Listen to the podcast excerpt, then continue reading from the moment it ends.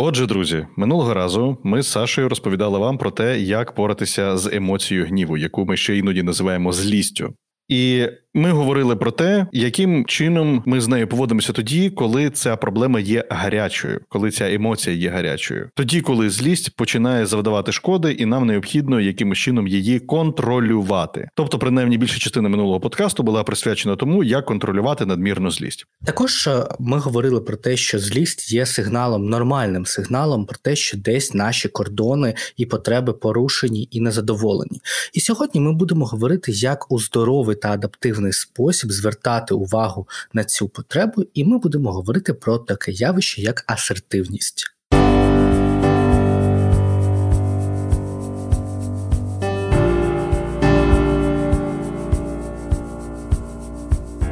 Всім привіт! Мене звати Євген Пілецький. Я психолог, психотерапевт когнітивно-поведінкової терапії. Мене звуть Олександр Авдієв. Я є лідером команди For Help психотерапії онлайн, психіатр і акредитований когнітивно-поведінковий терапевт. І ви слухаєте наш подкаст Багатий внутрішній світ.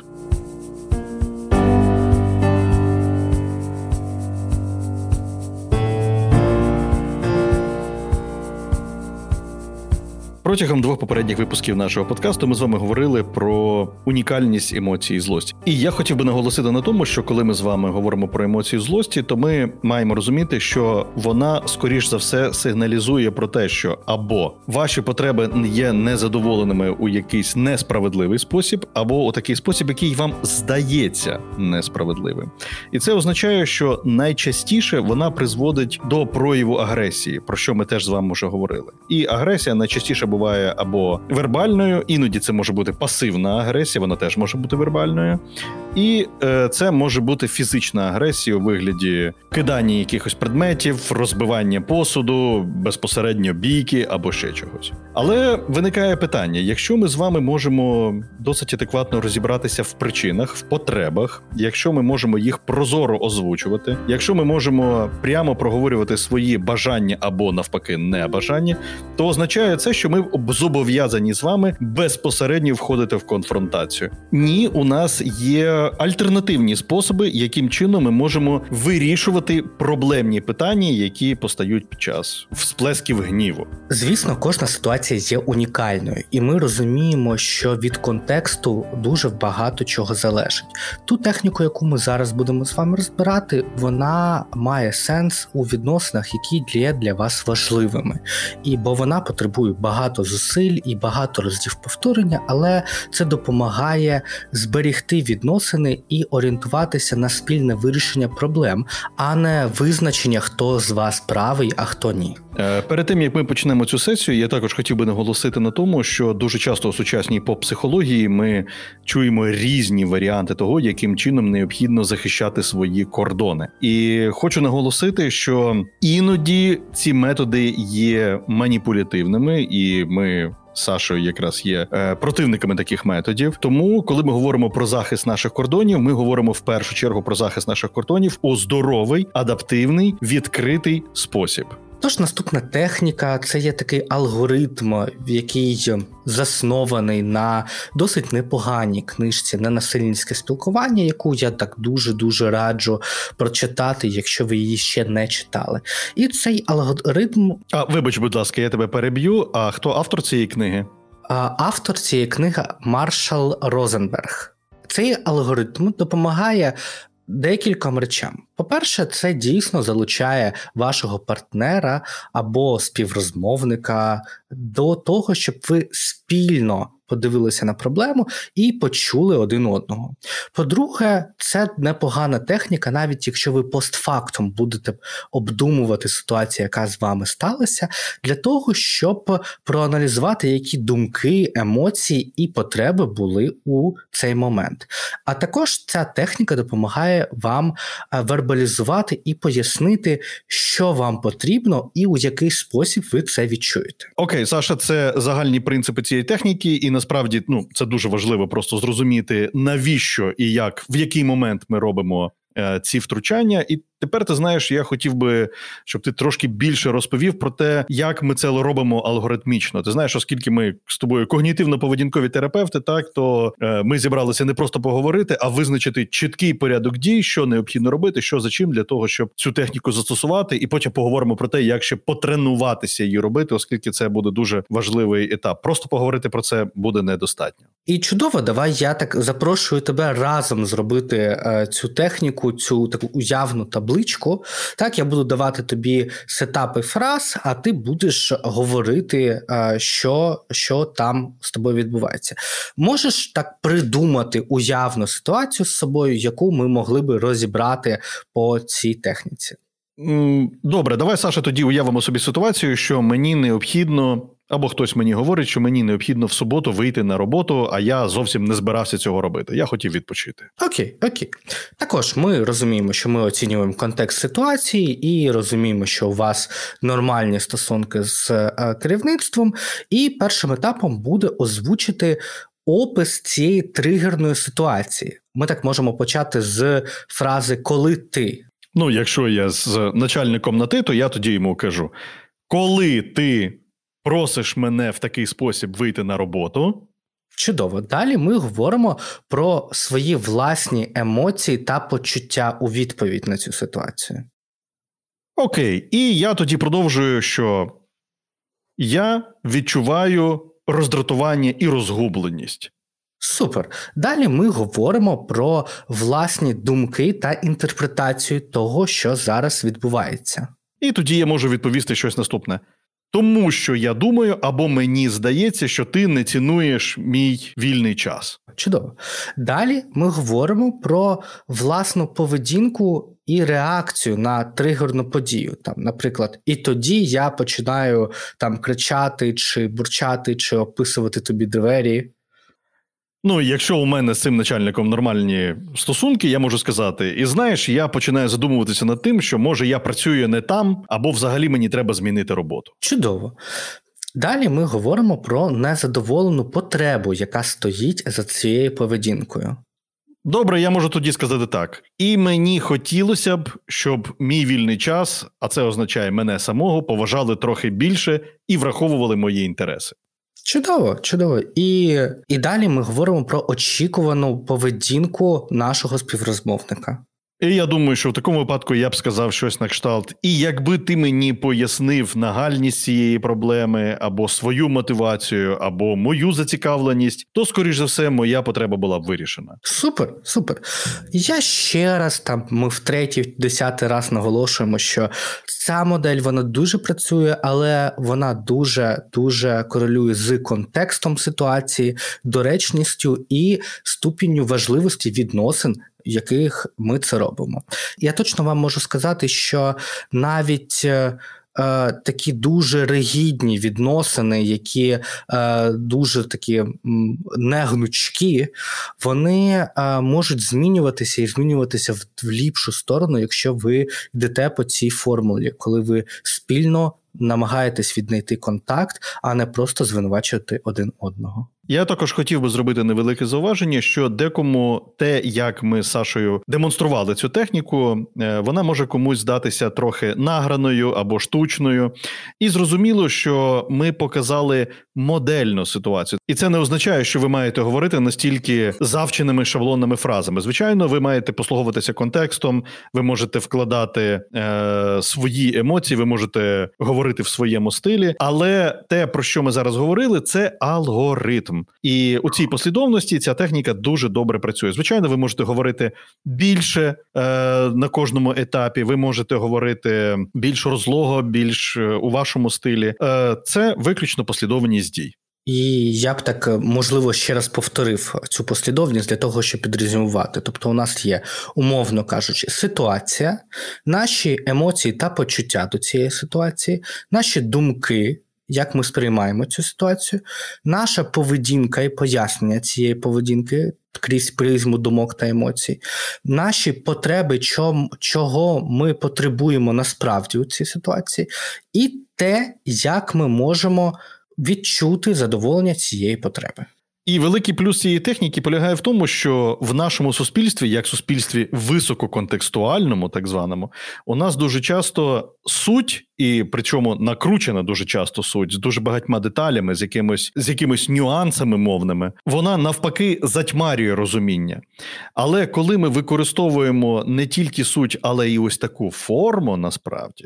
Я можу навіть сказати формулу. То як це не дивно, а для багатьох наших слухачів це може видаватися дивним. Така техніка починає спрацьовувати сама по собі, хочете ви того чи ні. Ну і плюс додатковою перевагою цієї техніки буде те, що це є робота над собою. Це ж є по факту степ-аналіз, там де ми розділяємо ситуацію на думки, емоцію, поведінку, і це а, може допомогти вам в тому числі і зрозуміти себе і свої потреби. Ми розібрали з вами техніку, коли обидві сторони хочуть знайти спільну мову у ненасильницький спосіб і почути і зберегти стосунок. Але на жаль, інколи ми перебуваємо в такій ситуації, коли ми є заручниками певних подій, в яких ми спілкуємося з більш агресивною людиною, або ми вже всередині конфлікту і розуміємо, що я кричу, і людина на мене кричить. І Жень, що робити в такій ситуації? Е, по-перше, скажу, є дуже чудова книга. І оскільки ти запропонував книгу, то і я вирішив запропонувати книгу. Правда, трохи з такою клікбейтною назвою. Я знаю, тобі таке подобається, ти над таким завжди смієшся. Е, книга Марка Голстона, яка називається в українському перекладі Як спілкуватися з психами. О, Господи, а як вона в оригіналі називається? Ти знаєш, якраз відповідаючи на твоє питання, варто сказати, що в оригіналі книга називається Talking to Crazy, і найцікавіше те, що Crazy ставиться в кавички, тому що автор є психіатром, і він такою клікбейтною назвою просто привертає увагу до досить серйозних ненасильницьких методів вирішення конфліктних проблем. Автор просто написав книгу про те, як спілкуватися з піснею Aerosmith. Знаєш, Саша, я собі вже намагаюся уявити, як ти представишся після фінальних титрів нашого випуску подкасту. Ну хто хто знає, це почують тільки ті, хто дослухає наш подкаст до кінця. Отже, є величезна кількість ситуацій, де ми з вами входимо в конфлікт не у настільки доброзичливій ситуації, як ту, яку описував Саша, і в багатьох випадках нам доводиться використовувати методи, які для багатьох людей є е, не дуже інтуїтивними, іноді навіть контрінтуїтивними, оскільки нам необхідно себе дуже сильно контролювати. І для цього треба тренуватися. Те про що ми говорили, що такі техніки не можна робити, просто прослухавши один раз і моментально у бойовій в лапках ситуації використовувати її після прослуховування. Е, перед тим як я буду про неї розповідати, я одразу так спойлерну трошки і скажу, що буде набагато краще, якщо ви спробуєте її відтворити спочатку там перед дзеркалом, потренуватися з друзями, можливо, можливо, записати себе на диктофон, прослухати власне аудіо, е, почути, як ви це говорите, і так далі. До речі, якщо у вас цим складнощі, є висока вірогідність, те, що у вас є певна соціальна тривожність, і записувати на відео і проводити репетиції перед дзеркалом, це є як сходинка експозиції, яка є у структурі лікування соціально тривожного тривожного розладу. І, власне, переходячи до техніки, варто сказати, що ми теж її робимо у декілька таких простих кроків, і е, дуже часто вона проявляється тоді, коли ваш візаві уже на вас агресує. І перший, або навіть ні, краще сказати, нульовий крок вам необхідно якомога чіткіше витримати, необхідно витримати спокійний і нейтральний тон. Тобто, ви не переходите на підвищені тони, ви не починаєте кричати у відповідь, тому що як тільки ви це починаєте робити, ненасильницьке спілкування закінчується, і в принципі всі програли. А ми з вами хочемо зіграти у гру з ненульовою сумою, так щоб кожен отримав своє. Я би також наголосив, як би це не звучало, щоб і цей е, голос має бути саме нейтральним і, можливо, десь твердим і впевненим, тому що, на жаль, якщо ми будемо не настільки впевнені, то це теж може ніби провокувати і додатково підсилювати агресію у наш бік. Абсолютно точно, і насправді першим кроком, як правило, є вислуховування. Тобто, вам необхідно, показавши активне слухання, вислухати все, що ваш візаві говорить ну, або про якусь ситуацію, або у ваш бік, не переходячи моментально на сперечання, тому що ну це є таким важливим елементом вентилювання того, що відбувається. Так, і знаєте, е, це інтуїтивно е, зрозуміло, але варто озвучити, що ми починаємо кричати, тому що нам здається, що нас не чують. Отже, нам треба говорити голосніше. І коли людина бачить, що її активно слухають, вона так чи інакше починає стишуватися. І наступний крок він теж є досить контрінтуїтивним, тому що по суті це повторення. Ви не тільки показуєте киванням голови або там мугиканням якимось, як під час першого кроку, ви переказуєте своїми словами людині те, в чому, як ви вбачаєте, є незадоволення її потреби. Зрозуміло, що у вас є своя потреба, але для того, щоб перейти до задоволення своєї потреби, нам необхідно перейти там буде вже до третього. Так, тобто запам'ятайте, що в цій ситуації ви виграєте тоді, коли ви починаєте робити те, що у психотерапії називається емпатична конфронтація. Тобто, ви переказуєте людині, що говорите щось наступне. Е, Я бачу, що ти злий через проблеми А, Б, і даєте зрозуміти, що вам ці проблеми не є якимись чужими. Тобто, ви теж людина, яка може може їх осягнути. Це другий крок. Е, Третім кроком може бути знову повернення до першого кроку, так тому що іноді це необхідно зробити в декількох ітераціях. Це не означає, що людина одразу після другого е, етапу моментально заспокоїться і буде себе вести більш стишено, більш акуратно і більш емпатично по відношенню до вас. Людина може знову зірватися на крик, і вам необхідно буде повторити знову ж таки перший і другий крок. І ось третій крок він е, є напевне найважливішим, оскільки тут ви презентуєте вперше уже свої потреби і фактично залучаєте свого візаві до співробітництва.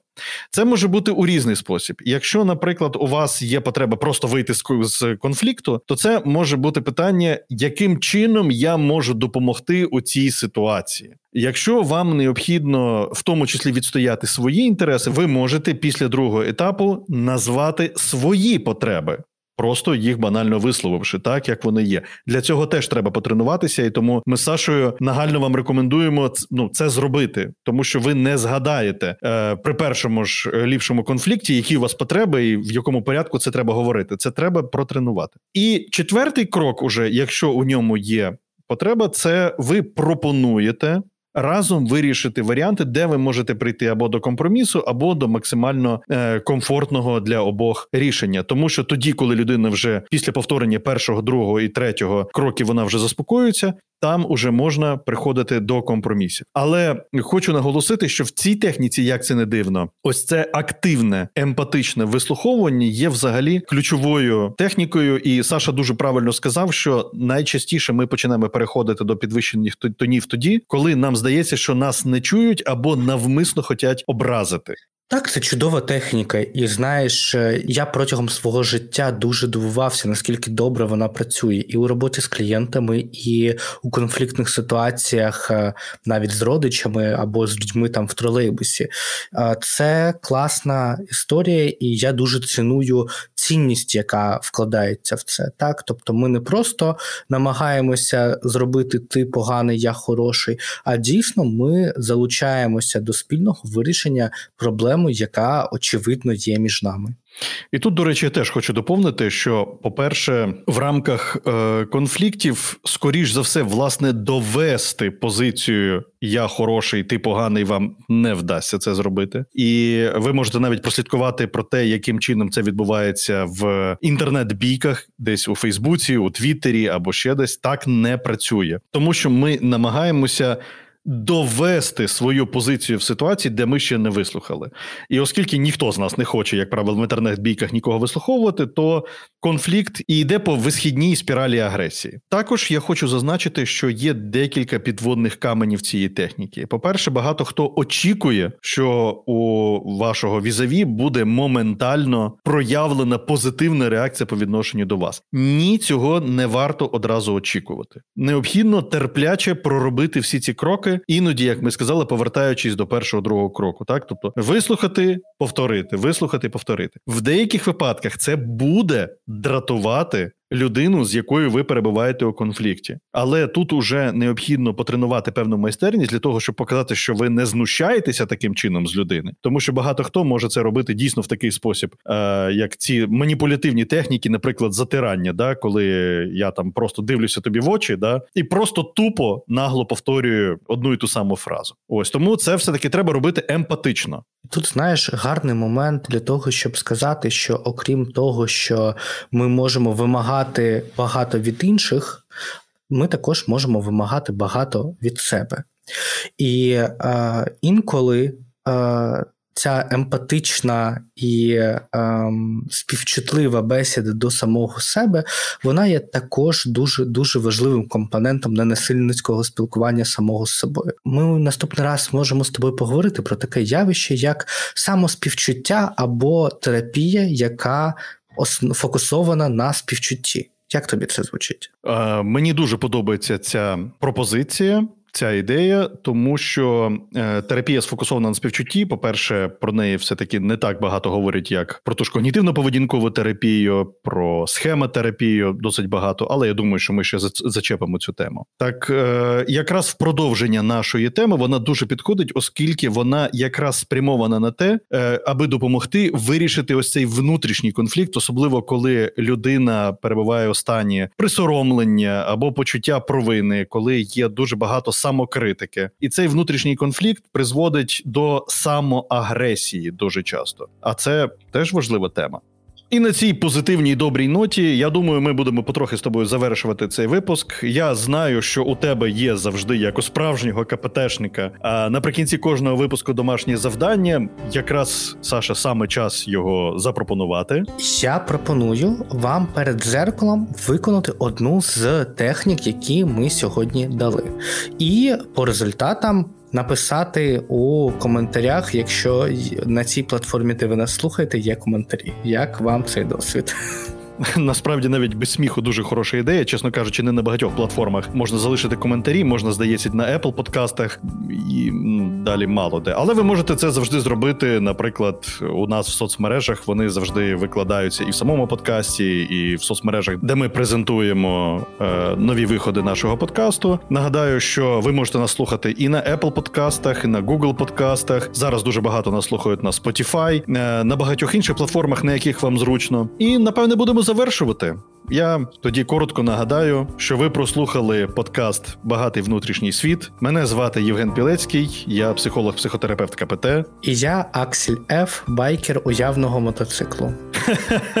Тож не перемикайтеся, слухайте нас далі. Далі буде тільки цікавіше. Пока. Слава Україні!